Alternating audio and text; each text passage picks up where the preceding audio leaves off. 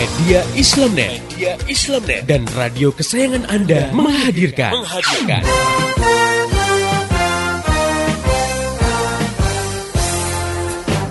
Voice of Islam. Voice of Islam. Voice of Islam. Bagaimana tidak nyaman misalnya ya kalau diterapkan hukum cambuk bagi peminum khamar sementara negara tidak menerapkan mekanisme yang melarang khamar masuk ke suatu wilayah Iya. dan diperjualbelikan. Artinya masih ada orang yang berjualan khamar dan akhirnya ada juga yang beli, akhirnya ada juga yang minum. juga. Padahal kalau minum dicambuk. Nah, Dicambuk. ini kan juga semacam dilema juga ya. Iya. Atau misalnya diterapkan hukum cambuk bagi yang melakukan pergaulan bebas. Nah, sementara negara sendiri tidak menghambat arus masuk pornografi dan porno aksi di suatu negeri. bahwa menangis itu yang dianjurkan nih di- dianjurkan itu menangis karena ingat dosa takut pada Allah Nabi SAW itu pernah bersabda dalam satu hadisnya la yalijun nara rajulun baka min khasyatillah hatta ya'udal labanu fil darra'i Nabi bilang tidak akan disentuh oleh api neraka seseorang yang menangis karena takut kepada Allah Nah, tadi kalau misalnya cinta itu tidak didasarkan pada pemahaman Islam, emosional sifatnya. Ya kan? Iya, iya. Lagi disayang-sayang sama suami, dikasih hadiah banyak, beliin pakaian baru, Sayang. dibelanjain banyak, sayang. Sayang. Nah, begitu suami di PHK, nganggur satu tahun nggak dapat kerja, ini udah mulai mengikis.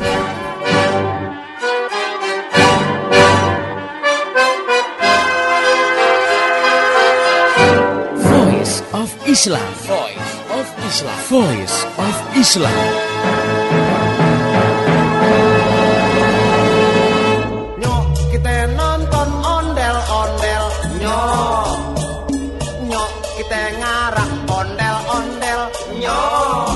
Halo Indonesia, Assalamualaikum warahmatullahi wabarakatuh.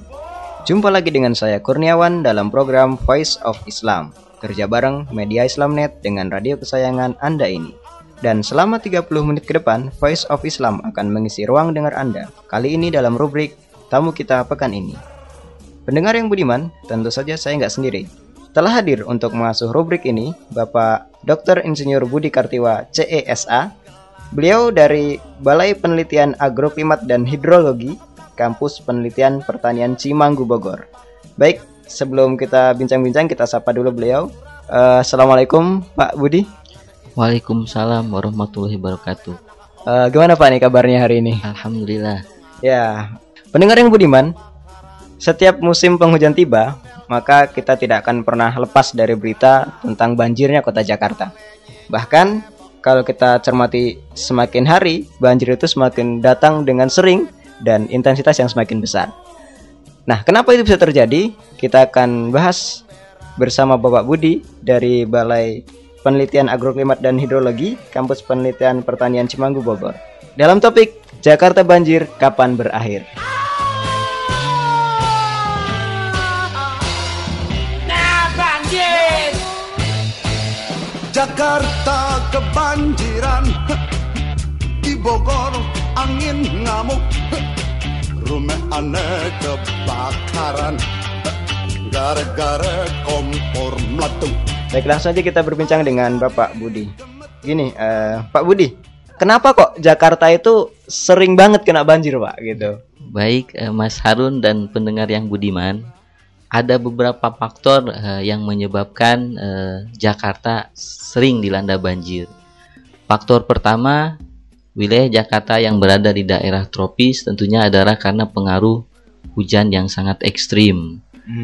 Dari hujan ekstrim ini menyebabkan sungai-sungai yang mengalir eh, ke wilayah Jakarta yang berasal dari Bogor, dari Depok dan wilayah lainnya itu mengalami eh, luap meluap karena sudah Hmm. tidak lagi menampung curah hujan yang begitu tinggi di musim hujan. Nah, selama musim hujan ini karena beberapa kali terjadi hujan, hujan yang setelah tanah mengalami kejenuhan, dia tidak akan mampu lagi menerima hujan yang datang eh, berikutnya sehingga di situlah sungai meluap dan menyebabkan wilayah Jakarta banjir. Itu faktor pertama. Faktor kedua, memang wilayah Jakarta sendiri yang berada hampir eh, 60% saya kira berada di bawah muka air laut. Oh. Nah, sehingga saat terjadi luapan sungai tentunya daerah-daerah rendah ini yang lebih rendah dari permukaan laut akan Permukaan tergenangi laut banjir. ya.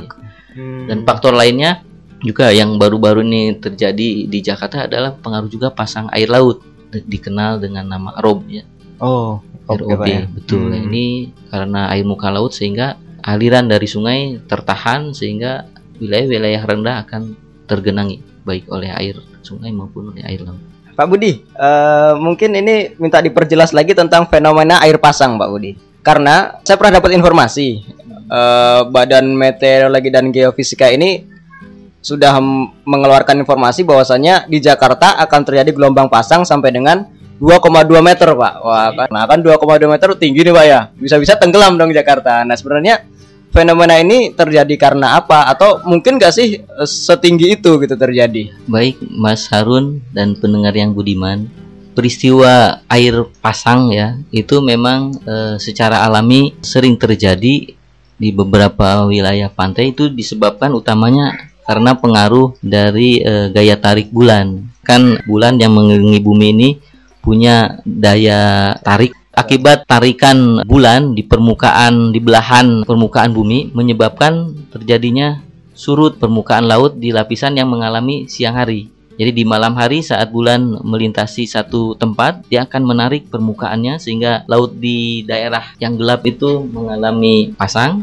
Tapi sebaliknya di wilayah yang mengalami siang hari karena permukaan lautnya tersedot, dia mengalami surut. Nah, saat bulan melewati wilayah tersebut, permukaan laut kembali menjadi normal. Nah, sehingga ini bisa menimbulkan kembalinya permukaan laut ke arah normal.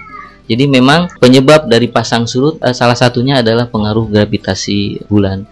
Nah, selain itu juga adanya eh, pengaruh badai tropis bisa juga menyebabkan air laut mengalami peningkatan ketinggian karena gerakan dari pusaran angin menyebabkan permukaan air agak menaik begitu. Jadi bisa karena terutama karena pengaruh gravitasi bulan dan juga ada fenomena-fenomena siklon dan antisiklon, badai-badai tropis begitu. Itu juga bisa menyebabkan ketinggian muka air laut meningkat dan peristiwa laut pasang ini akan semakin diperparah dengan dampak dari pemanasan global di mana akibat pemanasan global ini suhu bumi semakin panas sehingga mencairkan eh, es di kutub utara dan kutub selatan menyebabkan terjadi pencairan es muka air laut jadi bertambah mem- meningkat karena volume air laut bertambah sehingga eh, hal ini akan memperparah kejadian pasang surut Oh gitu. Nah, yang menjadi pertanyaan lagi adalah Pak, kok semakin lama semakin sering bahkan intensitasnya semakin besar? Ya mungkin karena fakta saja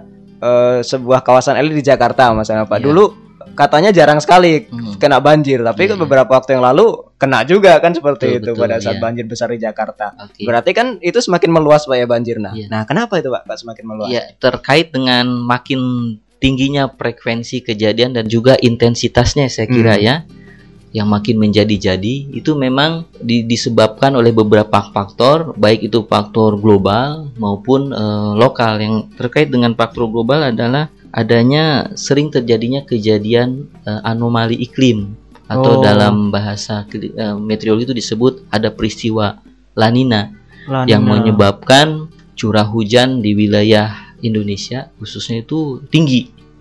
Dan La Nina ini sangat dipengaruhi oleh peristiwa pemanasan global. Oh. Nah, sebetulnya peristiwa La Nina itu adalah berubahnya sirkulasi ya masa udara dari benua Amerika Hmm. ke Indonesia. Ini dengan kejadian La Nina ini berubah sehingga yang tadinya seharusnya Indonesia mengalami kering, dia pada saat La Nina ini curah hujannya sangat sangat tinggi. Jadi Itu bertambah terkait- tinggi. Jadi be- dari bertambah biasanya tinggi, bertambah dari tinggi. biasanya, ya. Hmm. Jadi sangat ekstrim disebutnya curah hujan ekstrim. Dan ini terkait dengan pemanasan global yang Iya. dipicu oleh meningkatnya eh, pemakaian gas rumah kaca ya, Hmm. baik eh, dari pabrik maupun eh, asap kendaraan yang melepaskan karbon dioksida dan juga dari eh, kegiatan pertanian yang Hmm. melepaskan gas-gas metana. Ini yang menyebabkan bumi menjadi semakin panas sehingga kejadian-kejadian ekstrim eh, iklim ekstrim makin sering terjadi. Itu faktor pertama. Yang kedua adalah juga karena aktivitas eh, manusia yang cenderung eh, biasanya merusak lingkungan ya, Hmm. apalagi dengan alam eh, budaya kapitalisme sekarang kan orang berlomba-lomba untuk mencari keuntungan, mencari kehidupan yang baik dengan merusak alam. Di antaranya kan penebangan hutan ya untuk hanya memikirkan faktor ekonomi tapi tidak mempertimbangkan eh, kelestarian alam. Selain penebangan hutan dan intinya kan mengkonversi ya Iya. dari lahan vegetasi hutan menjadi pertanian ataupun non pertanian. Dan terkadang alih fungsi lahan ini terjadi di daerah-daerah hulu yang berfungsi sebagai daerah tangkapan sungai-sungai yang mengalir ke Jakarta dan juga ada eh, perubahan dari daerah pertanian menjadi non pertanian, Hmm. bisa itu pabrik maupun pem- pemukiman. Kita semua sudah tahu bahwa daerah puncak sebagai daerah resapan bagi daerah di bawahnya yaitu di antara Jakarta itu mengalami alih fungsi lahan yang cukup eh, kuat ya. Jadi banyak lahan gitu, Pak, pertanian dibangun pila-pila dan yang membangun sebetulnya orang Jakarta juga. Oh, gitu. Bahkan ada istilah dulu ada tulisan salah seorang eh, ahli hidrologi di Indonesia itu dia menyebut bahwa orang Jakarta yang menenggelamkan Jakarta. Jadi Untuk orang menyebut- Jakarta sendiri, Pak Iya, ya. sebenarnya kan mereka pejabat-pejabat orang yang Hmm. berduit punya pila di sana walaupun pada dasarnya secara hukum daerah puncak itu merupakan daerah resapan. Hmm. Ya. Itu yang kedua ya, jadi aktivitas tadi manusia kemudian juga adanya konversi eh, berkurangnya situ-situ di kawasan Jakarta dan sekitarnya karena dirubah menjadi lahan-lahan eh, lahan-lahan pemukiman. Hmm. Mall-mall juga, Pak Ya, ya. padahal kan eh, situ-situ itu berfungsi untuk menampung luapan air sungai saat musim hujan, tapi setelah di apa direk- ditutup begitu ya, dijadikan lahan lahan pemukiman dan biasanya pemukiman elit menyebabkan air luapan ini tidak punya tempat kembali begitu Hmm. sehingga menggenangi daerah-daerah eh, pemukiman yang sebelumnya tidak mengalami banjir. Selain itu juga eh, eh, kegiatan manusia yang merusak di antaranya merubah kawasan rawa ataupun eh, pesisir pantai eh, untuk direklamasi menjadi eh, pemukiman elit. Kita tahu Hmm. dulu ada pembangunan kawasan pantai Indah Kapuk ya, PIK itu Oh. dulu kan daerah situ rawa dan daerah sebetulnya hutan bako yang berfungsi untuk eh, mengurangi eh, apa abrasi, air Abrasi. laut ya dan juga sebagai tempat penampungan air saat terjadi luapan air sungai. Nah ini dibangun menjadi daerah elit sehingga air lari ke mana-mana Hmm. begitu. Hmm. Nah, eh kalau bicara teknologi kan semakin maju nih Pak saat ini Pak ya. Teknologi, ilmu dan teknologi. Nah, Iya. kalau dilihat dari sisi ilmu dan teknologi ini sebenarnya bisa nggak sih permasalahan banjir Jakarta ini diatasi Pak? Sebetulnya banjir eh, bisa diatasi dengan pekerjaan-pekerjaan terutama teknik sipil ya. Hmm. Yang memang ini kendalanya memerlukan dana yang sangat besar. Hmm. Ini kan teknik-teknik eh, sipil ini di antaranya ya dengan membangun waduk ya misalnya bendungan di daerah hulu untuk menampung luapan air saat terjadi musim hujan sehingga air dari curahan hujan dan juga dari aliran sungai-sungai kecil tidak langsung mengisi eh, sungai-sungai yang lebih besar yang Hmm. nanti akan meluap tapi di- ditahan dulu oleh oleh fungsi bendung begitu dan memang di puncak sendiri sudah banyak kegiatan-kegiatan pembangunan dam parit ya dam ukuran kecil yang Hmm. memendung eh, parit-parit untuk kemudian dialirkan ke lahan-lahan pertanian untuk mengirigasi. Jadi selain berfungsi untuk irigasi, mengirigasi lahan dan juga berfungsi menurunkan debit sehingga Hmm. tidak meluap menyebabkan luapan di sungai-sungai besar yang mengalir ke Jakarta.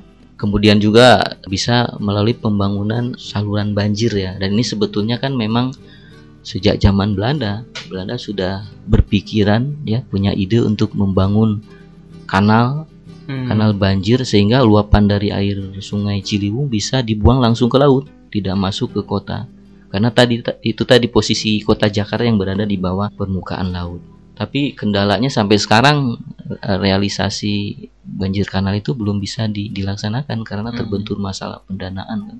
Kemudian teknik-teknik lain yang lebih bersifat dari sisi biaya lebih murah tapi juga punya punya dampak juga terhadap pengaruh menurunkan aliran permukaan itu di antaranya dengan membuat sumur-sumur resapan baik di daerah hulu maupun di daerah eh, hilir dengan mem- membuat eh, banyak kawasan-kawasan hijau Hmm. untuk menangkup eh, menangkap curahan hujan sehingga tidak meluapkan aliran sungai. Mungkin hutan kota seperti itu Pak ya. Betul betul hutan kota atau eh, itu banyak membangun sumur-sumur resapan ya Hmm. yang akan memaksa air hujan yang jatuh di atap di atap rumah sehingga bisa dipaksa masuk ke tanah tidak menyebabkan luapan banjir itu mungkin beberapa yang bisa teknologi paling tidak mengurangi ya dampak dari curah hujan eh, yang makin ekstrim tadi Mungkin sudah ada Pak teknologi- teknologinya, mungkin orang sudah ada yang bisa membuat di Indonesia. Tapi kok kalau kita lihat terkesan penanganan banjirnya ini sendiri lambat gitu oleh pemerintah baik Pemda Jakarta maupun pemerintah pusat kok kayaknya eh, ap- antara mau nggak mau gitu loh Iya, untuk iya. untuk menangani ini. Sebenarnya kendala apa lagi yang mereka hadapi? Apakah cuma nggak punya dana atau mungkin dari sisi kemauan juga nggak nggak mau mengatasi ini seperti apa Pak itu?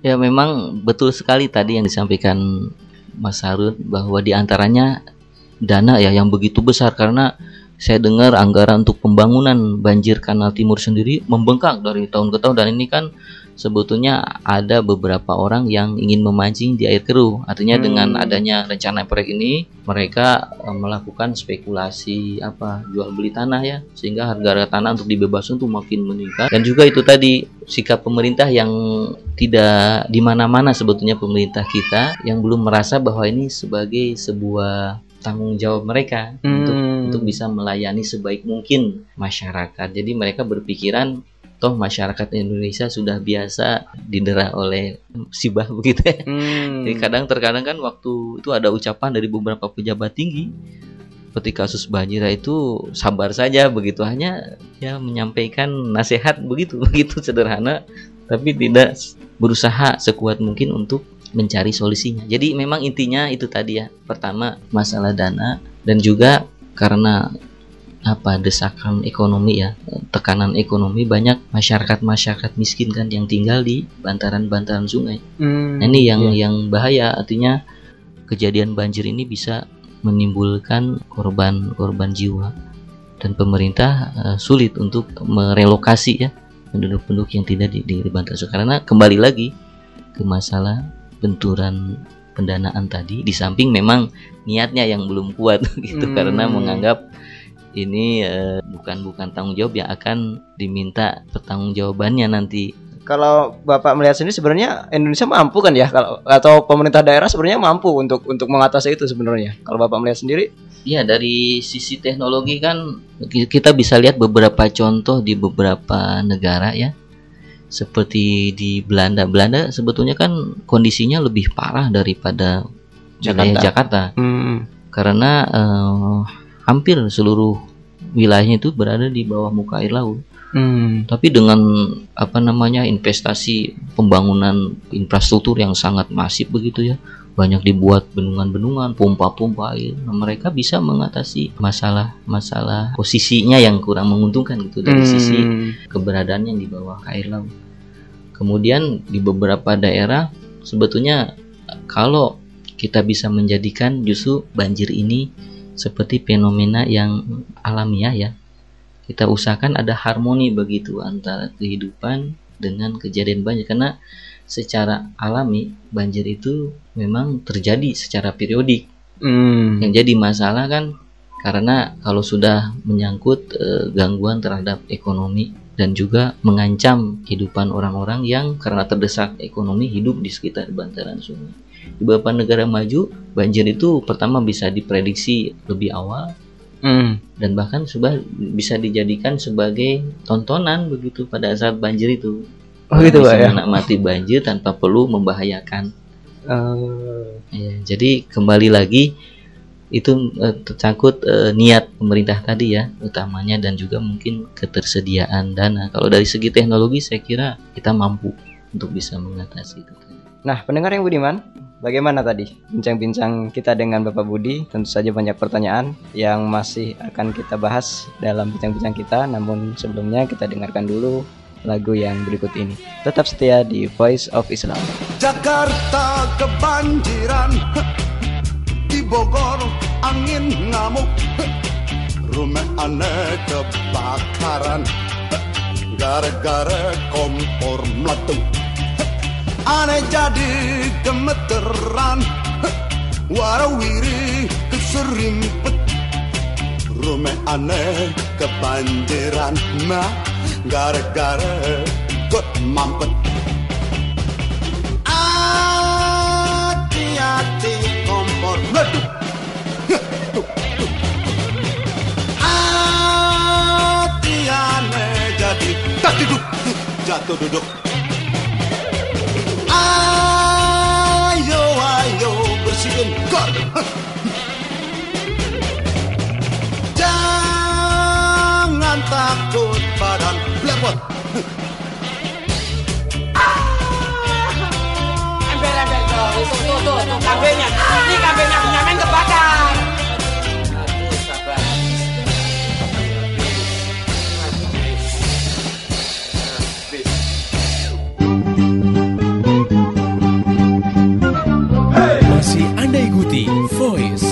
Islam.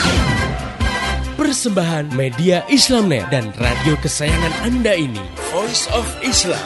Voice of Islam. Voice of Islam. Nyok kita nonton ondel-ondel. Nyok. Nyok kita ngarak ondel-ondel. Nyok. Masih di Voice of Islam, kerja bareng media Islamnet dengan radio kesayangan Anda ini.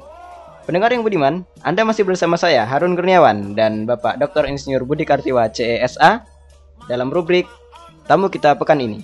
Dan kali ini kita sedang membahas topik Jakarta Banjir, kapan berakhir? Baik, langsung aja kita lanjutkan bincang-bincang kita dengan Bapak Dr. Insinyur Budi Kartiwa.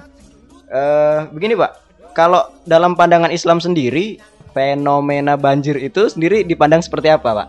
Oh, Baik, eh, Mas Harun dan pendengar yang budiman, secara alami memang banjir itu terjadi di beberapa daerah yang memang secara fisik menjadi daerah langganan banjir dan bahkan sebetulnya perkembangan peradaban-peradaban besar seperti Mesopotamia, Mesir, India itu berada di daerah-daerah bantaran banjir. Kenapa mereka berkembang? Karena dari peristiwa banjir itu banyak membawa zat-zat yang menyuburkan tanah sehingga di daerah bantaran banjir itu mulai berkembang peradaban begitu.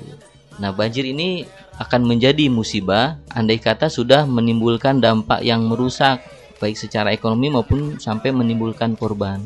Nah, dari sisi ini memang Islam memandang bahwa musibah itu sesuatu yang Allah berikan kepada manusia sebagaimana firman Allah Subhanahu wa taala yang berbunyi a'udzubillahi minasyaitonirrajim ma asoba mim musibah fil ardi wala fi anfusikum illa fi kitabim min qabli an nabraha inna dzalika 'ala Allahi yasir Allah Subhanahu wa taala berfirman yang artinya tidak ada suatu musibah atau bencana yang terjadi di bumi atau yang mengenai dirimu semua itu melainkan telah tercantum dalam kitab catatan sebelum kami laksanakan terjadinya.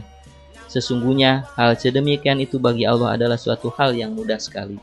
Jadi memang eh, apa pun eh, musibah yang menimpa manusia memang itu sudah tercatat dalam eh, kitabnya di Lauhul Mahfuz. Jadi yang penting bagi kita bahwa musibah ini dipandang sebagai ujian dan juga sesuatu yang sudah pasti ditetapkan oleh Allah Subhanahu wa taala. Nah, sekarang kalau Islam memandang peran pemerintah nih Pak, bagaimana? Kan tadi kita katakan bahwasanya peran pemerintah itu belum optimal. Nah, kalau dalam Islam sendiri memandang peran pemerintah itu seharusnya seperti apa terhadap warga kota atau warga wilayah yang memang sering sekali terkena musibah banjir ini sendiri gitu Pak. Penanganan banjir yang tidak kunjung bisa diatasi Indonesia menyangkut pada cara pandang sebetulnya pemerintah yang menganggap bahwa masalah yang menimpa masyarakatnya itu tidak perlu diselesaikan secara cepat begitu apabila rakyatnya tidak tidak menuntut begitu. Dan ini sangat berbeda dengan pandangan dalam Islam ya. Dalam Islam kan setiap pemimpin itu mesti akan diminta pertanggungjawabannya di akhirat kelak apabila tidak melayani dengan baik rakyat yang dipimpinnya. Nah ini terkait dengan hadis Rasulullah SAW diriwayatkan oleh Imam Muslim dari Makil bin Yasar radhiyallahu anhu yang mendengar Rasulullah SAW telah bersabda ma min amirin yali amrul muslimina thumma la yajahadu lahum wa yansa'u illa lam yadkhul ma'ahumul jannah Siapa yang memimpin kaum muslimin dan tidak berusaha sebaik-baiknya mengurus umat serta tidak memberi nasihat yang tulus kepada mereka maka ia tidak akan mencium bau surga. Hmm. Jadi eh, kalau sistem Islam tentunya bagi setiap pemimpin akan terpatri dalam obsesinya begitu ya. Dia akan berusaha sebaik mungkin untuk eh, melayani dengan baik kepentingan atau urusan eh, rakyatnya. Karena tentunya bagi seorang muslim dia takut seorang pemimpin eh, yang muslim apabila tidak menjalankan dengan sebaik-baiknya fungsi pelayanannya kata Rasulullah dia tidak akan bahkan mencium baunya surga. Oke, pendengar yang budiman, itu tadi bahasan kita tentang banjir Jakarta. Satu hal yang bisa kita tarik dari bahasan kita adalah bahwasannya banjir tidak semata-mata datang dari Allah Subhanahu wa taala karena memang kehendaknya tapi juga bisa melalui peran kita sebagai manusia yang merusak bumi Allah ini sendiri. Oleh karena itu, mari kita mencoba untuk mempertahankan ekosistem yang ada dan juga menjaga wilayah-wilayah kita agar tidak terkena banjir dengan berbagai hal yang telah dikatakan oleh Bapak Dr. Insinyur Budi Kartiwa tadi. Dan juga tanggung jawab pemerintah yang memang saat ini belum terlihat dan belum terasa di kalangan masyarakat apalagi di kalangan masyarakat yang terkena musibah ini.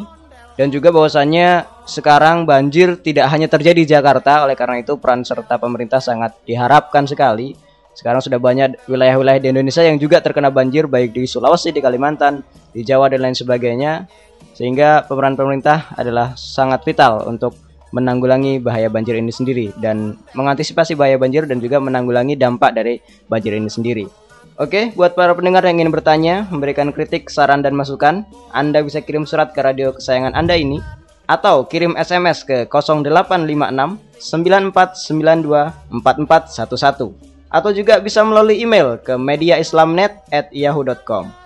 Untuk informasi lebih jauh tentang Voice of Islam, radio-radio di seluruh Indonesia yang menyiarkannya, topik-topik yang akan dibahas, dan juga info-info lainnya, silahkan klik di www.gaulislam.com. Saya, Harun Kurniawan dan seluruh kerabat kerja yang bertugas mengucapkan terima kasih kepada Bapak Dr. Insinyur Budi Kartiwa CESA atas penjelasannya. Terima kasih juga buat para pendengar yang telah setia mengikuti acara ini sampai dengan akhir. Pesan saya, sampaikan apa yang Anda peroleh dari acara ini kepada yang lain agar rahmat Islam bisa segera tersebar luas, termasuk di kota Anda yang tercinta ini. Mari menimbang masalah dengan syariah. Assalamualaikum warahmatullahi wabarakatuh. Demikian tadi Voice of Islam. Voice of Islam. Semoga hikmah yang terkandung bermanfaat untuk kita semua. Amin amin amin ya robbal alamin. Kembali bisa Anda dengarkan Voice of Islam. Voice of Islam menghadirkan topik-topik seputar kehidupan kita esok hari di waktu dan gelombang yang sama.